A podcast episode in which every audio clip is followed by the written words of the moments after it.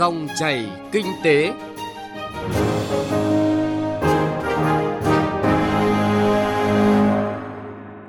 Xin chào quý vị và các bạn. Chương trình Dòng chảy kinh tế hôm nay, chúng tôi chuyển tới quý vị và các bạn thông tin đáng chú ý. Ngành giao thông vận tải tiếp tục đẩy mạnh giải ngân vốn đầu tư công, đẩy mạnh xây dựng các dự án trọng điểm. Phỏng vấn ông Đặng Ngọc Hòa, Chủ tịch Vietnam Airlines về hoạt động vận tải hàng không dịp Tết, tất cả đã sẵn sàng. Tiêu điểm kinh tế địa phương, thành phố Hồ Chí Minh kỳ vọng sức bật mới để công nghiệp hỗ trợ phát triển.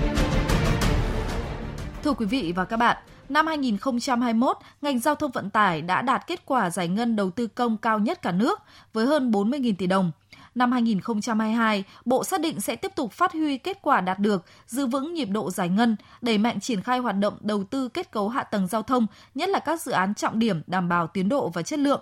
Muốn vậy, ngoài sự tập trung cao độ, cần có các giải pháp mang tính chiến lược, đột phá để đảm bảo các dự án, công trình sớm về đích đúng hẹn, góp phần phát triển kinh tế xã hội đất nước. Đồng thời, xây dựng các cơ chế tạo thuận lợi cho các doanh nghiệp, tăng cường kết nối vận tải thông suốt, an toàn, hiệu quả. Phóng viên Hà Nho chuyển tới quý vị và các bạn những thông tin chi tiết. Trong cuộc họp tổng kết ngành giao thông vận tải mới đây, Phó Thủ tướng Chính phủ Lê Văn Thành đã đánh giá cao kết quả ngành giao thông vận tải đã đạt được của năm 2021. Trong đó đáng chú ý, Bộ đã hoàn thành xuất sắc 5 quy hoạch chuyên ngành. Đây chính là cơ sở để thu hút đầu tư, góp phần thực hiện tốt nghị quyết Đại hội Đảng toàn quốc lần thứ 13, tạo đột phá về hạ tầng. Để triển khai quy hoạch một cách có hiệu quả trong thời gian tới, rất cần sự tập trung sáng tạo của các cơ quan đơn vị thực thi và sự quyết tâm tập trung cao độ của đội ngũ cán bộ công nhân viên toàn ngành. Ông Lê Đỗ Mười, Viện trưởng Viện Chiến lược và Phát triển Giao thông Vận tải, phân tích. Các năm quy hoạch đấy thì đều có những cơ chế chính sách để thu hút nguồn vốn ngoài xã hội, đặc biệt là nguồn vốn để hỗ trợ phát triển cấu hạ tầng giao thông. Đây cũng là một cái thời cơ, cũng là một cái thách thức rất là lớn cho ngành vì cái nguồn lực dành cho phát triển cấu hạ tầng thì luôn luôn thiếu. Đặc biệt là dành cho những cái ngành mà mang tính đột phá cao như đường sắt, hàng không. Và bên cạnh đó thì đường bộ cao tốc phía Đông phấn đấu đủ 5.000 cây, ngành đánh giá thì cơ bản sẽ đạt được về ngành đường bộ. Còn về hàng không, về hàng hải, về đường thủy nội địa thì với những cái nguồn lực cộng đồng doanh nghiệp quan tâm bám sát được định hướng cũng như những cái chủ trương trong cái giai đoạn này một nhiệm vụ quan trọng ngành giao thông vận tải đã thực hiện tốt trong năm qua chính là việc tạo điều kiện thuận tiện đảm bảo lưu thông hàng hóa thông suốt với các luồng xanh vận tải. Có được kết quả này là do lãnh đạo Bộ Giao thông Vận tải luôn có mặt nhanh chóng tại các điểm nóng, giải quyết kịp thời các vướng mắc. Đây là nhiệm vụ thường xuyên liên tục của ngành giao thông vận tải. Cùng sự phối hợp chặt chẽ với các địa phương trên cơ sở phương án được xây dựng liên thông đồng bộ, Đáng ghi nhận là trong khó khăn chung của công tác giải ngân vốn đầu tư công, ngành giao thông vận tải đã đạt kết quả giải ngân đầu tư công cao nhất cả nước với trên 40.000 tỷ đồng. Đây là kết quả đạt được sau cả một năm có sự giám sát đôn đốc thường xuyên của lãnh đạo bộ, các cơ quan chức năng và sự phối hợp giữa các cơ quan của các ngành, các địa phương. Bộ trưởng Bộ Giao thông Vận tải Nguyễn Văn Thể nêu những yếu tố góp phần đẩy nhanh tốc độ giải ngân đầu tư công, bảo đảm tiến độ công trình trọng điểm năm 2021. Công tác giải ngân xây dựng cơ bản, hơn 60 triệu khối đất thiếu trên cái cao tốc Bắc Nam phía Đông giai đoạn 1 và chính phủ cũng đã chỉ đạo để ban hành hai nghị quyết, là nghị quyết 60 và nghị quyết 133 để giúp cho ngành giao thông vận tải là có được nguồn nguyên liệu. Chúng ta triển khai trong cái quá trình triển khai những dự án trọng điểm đó, phòng chống covid thì ảnh hưởng đến cái việc lưu thông. À, nhưng mà cũng được sự đồng cảm của các địa phương à, và đặc biệt là của đồng chí thủ tướng phó thủ tướng đã ban hành rất nhiều văn bản để làm sao là phòng chống dịch nhưng mà phải đảm bảo được tiến độ của các dự án trọng điểm.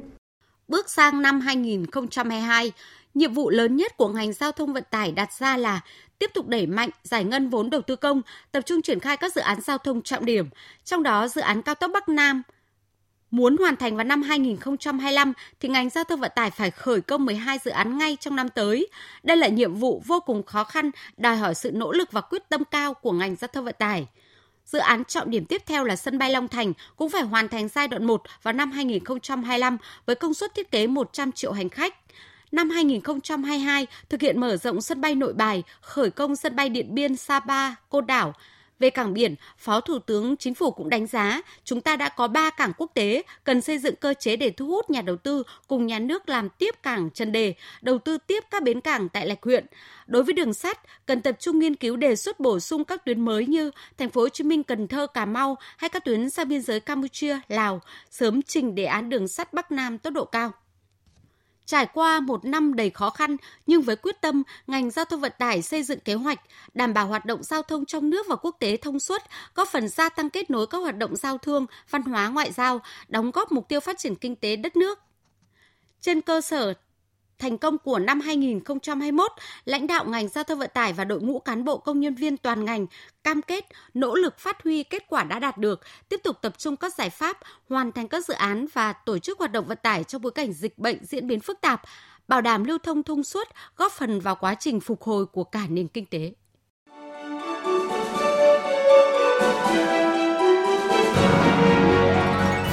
Dòng chảy kinh tế, dòng chảy cuộc sống.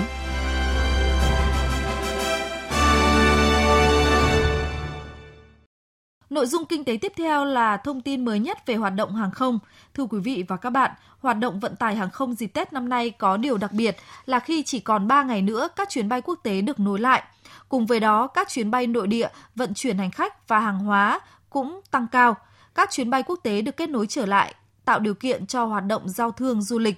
Việt kiều về nước được chủ động, thuận tiện nhất vào dịp Tết này – Vậy các phương án được chuẩn bị như thế nào? Các hoạt động tái cơ cấu doanh nghiệp ra sao để đưa ra các giải pháp phù hợp vận tải hàng không an toàn hiệu quả? Phóng viên Đài Tiếng Nói Việt Nam phỏng vấn ông Đặng Ngọc Hòa, Chủ tịch Việt Nam Airlines về nội dung này. Thưa ông là đối với lĩnh vực hàng không thì tới đây mở ra cái cơ hội bay như thế nào để giao thương hàng hóa cũng như là vận chuyển nhất là dịp ờ, năm hết Tết đến như thế này rồi thì để đón bà con Việt kiều về nước và các ờ, lao động ờ, nhà đầu tư doanh nhân đến với Việt Nam nhiều hơn ạ. Có thể nói Vietnam Airlines đã chuẩn bị tất cả mọi nguồn lực để khai thác trở lại thương mại quốc tế và chúng tôi đã trình ờ, Bộ Giao thông Vận tải, trình chính phủ ừ, các cấp để mở các đường bay trước hết là những ở những thị trường mà có cái tình hình dịch bệnh là tương đối là tốt, kiểm soát tốt để đưa không những bà con Việt Nam Việt kiều về nước nhưng mà còn đưa lại những cái giao thương rồi du lịch đầu tư để phát triển kinh tế xã hội của đất nước cũng như là chỉ của chính ngành hàng không nói chung và Việt Nam Airlines nói riêng, thì các cái công tác chuẩn bị ờ, về nhân lực vật lực thì đều đều đầy đủ. Và bạn sẵn sàng đang đi báo cáo các cái đơn cấp ờ, liên quan để ờ, sẵn sàng mở cửa trở lại. Và từ các cái đường bay như đường bay Việt Nam, Mỹ cũng như châu Âu Úc và các nước trong khu vực châu Á thì chúng tôi đã sẵn sàng. Thưa ông là để ờ, phát huy hơn nữa cái vai trò của hãng hàng không quốc gia ấy, thì là bản thân doanh nghiệp vượt qua khó khăn ờ, do dịch Covid này thì cái việc mà tái cơ cấu á, của Vietnam Airlines thì tập trung vào các cái giải pháp nào ạ? Đối với Vietnam Airlines thì ờ, chúng tôi đã triển khai rất mạnh mẽ cái tái cơ cấu trong năm 2020, đặc biệt năm 2021 và các năm tiếp theo. Thì chúng tôi tập trung lớn nhất về thứ nhất là chúng tôi xác định là cái tái cơ cấu về nội lực của Vietnam Airlines, về tinh giản bộ máy tổ chức, nâng cao cái hiệu lực hiệu quả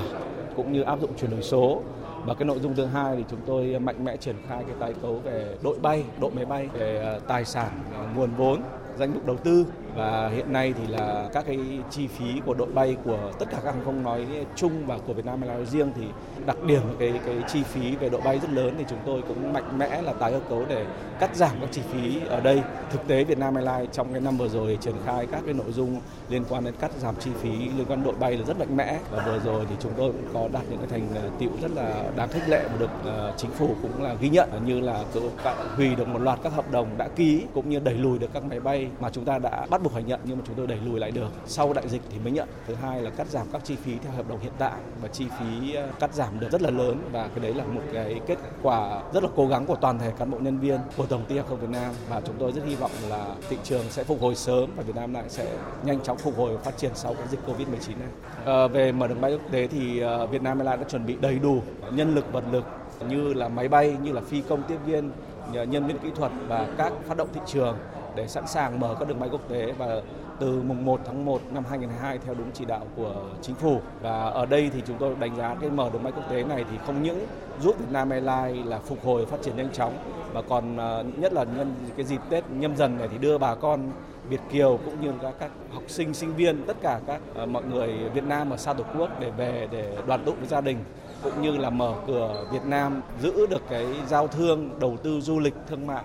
với cả quốc tế. Thưa ông, cái nguồn nhân lực chất lượng cao đặc biệt là các lực lượng phi công thì đã được đào tạo bài bản là để gắn bó lâu dài và đây là chính là thương hiệu của quốc gia thì tiếp tục các cái biện pháp chăm lo như thế nào ạ? Thì đối với lực lượng lao động nòng cốt của Việt Nam Airlines, đặc biệt là lực lượng lao động quan trọng như là phi công, như là kỹ sư vân vân thì ờ, trong cái khó khăn của đại dịch Covid-19 thì Việt Nam Lai vẫn là quyết tâm là giữ vững cái tinh thần ờ, cũng như là giữ cái đội ngũ này để đảm bảo được khi mà dịch mà tạm lắng xuống hoặc chấm dứt thì chúng tôi có đủ cái nguồn lực để có thể khai thác ờ, hoạt động, đặc biệt là các chuyến bay nội địa và quốc tế thì có thể là nói là trong năm 2020 năm 2021 thì cái lực lượng phi công này thì anh em là rất yên tâm công tác chúng tôi cũng có những cái chế độ đãi ngộ cũng là xứng đáng để đảm bảo được là khi mà phục hồi thì chúng ta là không thiếu phi công. Thực tế là khi ở các nước như châu Âu và Mỹ, khi họ phục hồi thì là lực lượng phi công họ là rất là thiếu. Vì các phi công một là nghỉ hưu, hai là cũng là chuyển nghề sang nghề khác. Để mà đưa lại hoạt động mở cửa bầu trời để họ bay lại thì rất là khó.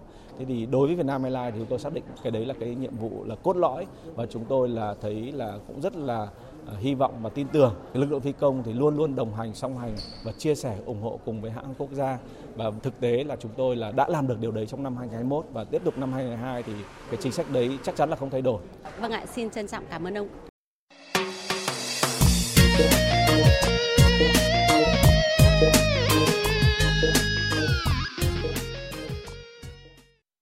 Xin chuyển sang nội dung kinh tế khác. Thưa quý vị và các bạn, thành phố Hồ Chí Minh có giá trị sản xuất công nghiệp chiếm hơn 32% sản lượng công nghiệp vùng kinh tế trọng điểm phía Nam, đóng góp khoảng 16% quy mô sản xuất công nghiệp cả nước. Tuy nhiên, ngành công nghiệp hỗ trợ của thành phố chưa phát huy hết tiềm năng, mới chỉ đáp ứng 40% nhu cầu sản xuất tại nội địa. Việc xây dựng khu công nghiệp hỗ trợ công nghệ cao được kỳ vọng tạo sức bật mới cho ngành công nghiệp này phát triển. Phóng viên cơ quan thường trú tại thành phố Hồ Chí Minh có bài viết phản ánh nội dung này. Để phát triển ngành công nghiệp hỗ trợ, thành phố Hồ Chí Minh sẽ xây dựng khu công nghiệp hỗ trợ công nghệ cao với quy mô 300 hecta. Đây là mô hình mới ở Việt Nam. Ông Võ Văn Hoàng, Phó Chủ tịch Ủy ban nhân dân thành phố Hồ Chí Minh cho biết, khác với các khu công nghiệp, khu chế xuất đã và đang hoạt động, khu công nghiệp này thành phố sẽ quản lý đến quy hoạch 1 trên 500. Quy hoạch xây dựng khu công nghiệp sẽ không phân theo lô mà phân theo khu chức năng. Để doanh nghiệp đầu tư đổi mới công nghệ sản xuất, thành phố sẽ hỗ trợ lãi suất vay vốn từ chương trình kích cầu đầu tư. Ông Võ Văn Hoàng nói. Nguồn lực nhà nước thì chỉ có hỗ trợ thông qua cơ chế chính sách theo quy định pháp luật của nhà nước. Riêng đối thành phố thì có cơ chế kích cầu. Chúng tôi đang tiến nâng là kích cầu đầu tư là cho vay đến 200 tỷ và hỗ trợ lãi suất là theo lãi suất của ngân hàng, bốn ngân hàng thương mại cộng lại. Và tùy theo loại mà chúng tôi có thể lãi suất hỗ trợ 50, 70, 100% hoặc là 7 năm, 10 năm tùy theo cái dòng đời dự án.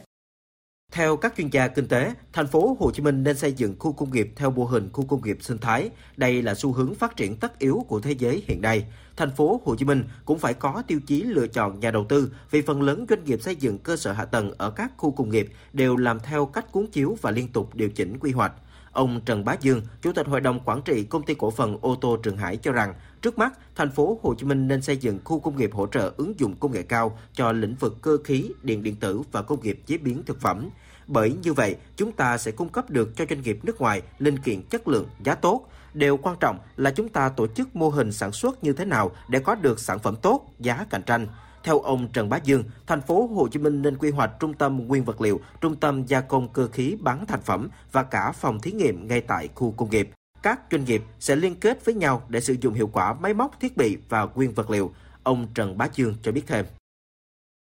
Trung tâm nguyên vật liệu cho cơ khí. Để nhập cái này đó là các loại thép. Đa dạng rất nhiều loại thép. Có một ông đem vào rồi để đó rồi ai tới cần thì cắt. Cái công nghệ cắt laser thì gần như chúng ta đã gia công bán thành phẩm tới 7 80 phần trăm. Thì như vậy nếu chúng ta làm một cái mô hình không chỉ đơn thuần là một cái địa điểm để chúng ta tập trung lại, mà ở đó có một cái sự tương tác để ra cái sản phẩm rẻ nhất và có những cái sử dụng chung. Thành phố Hồ Chí Minh có nhiều chính sách thúc đẩy phát triển công nghiệp hỗ trợ, tuy nhiên đến nay ngành này chưa đáp ứng được nhu cầu sản xuất nội địa. Bởi vậy, việc hình thành khu công nghiệp hỗ trợ công nghệ cao đang được kỳ vọng sẽ tạo bước đột phá cho ngành công nghiệp này phát triển trong thời gian tới. Thưa quý vị, thưa các bạn, nội dung về kỳ vọng sức bật mới để công nghiệp hỗ trợ tại thành phố Hồ Chí Minh phát triển vừa rồi cũng đã kết thúc chương trình dòng chảy kinh tế hôm nay. Chương trình do biên tập viên Hà Nho và nhóm phóng viên kinh tế thực hiện. Cảm ơn quý vị và các bạn đã chú ý lắng nghe.